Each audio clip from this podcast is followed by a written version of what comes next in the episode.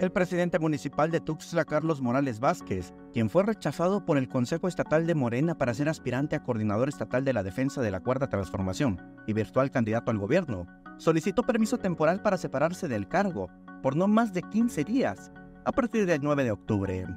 La solicitud la hizo este 3 de octubre al Cabildo, luego de presentar su segundo informe de gobierno este fin de semana, y sobre el cual la regidora Adriana Guillén se posicionó fuertemente. Es evidente que para muchas personas estos últimos cinco años han estado marcados en la decepción, pues muchas de las decisiones que se han tomado han ofrecido soluciones temporales frente a enormes necesidades que tiene nuestra ciudad.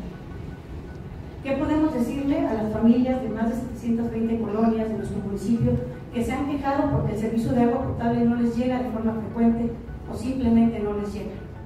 Y les comento esto porque hace muchos años el eslogan político era agua para todos todos los días. Y este sueño sigue siendo muy difícil de alcanzar. Asimismo, frente a él, le recordó las golpizas que los fiscales le han dado a los comerciantes informales durante su administración. ¿Qué podemos decirle a las personas que han sido criminalizadas por obligarse a trabajar en el comercio informal por la falta de empleos? Mencionando únicamente que en el primer trimestre de 2023 la tasa de informalidad laboral en Tuxtla alcanzó un alarmante 73.9%, lo que refleja la falta de oportunidades formales y una economía precaria exacerbada por la pandemia. La regidora se pronunció por la falta de atención médica a los trabajadores, la falta de oportunidades en Tuxtla, la generación de basura sin programas para controlarlo, la inseguridad y la falta de estrategias en un municipio acechado por los feminicidios.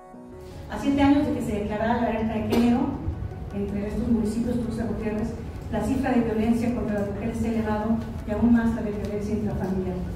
Ante este reto, necesitamos reforzar los programas de atención a las violencias que enfrentan las mujeres, adolescentes y niñas.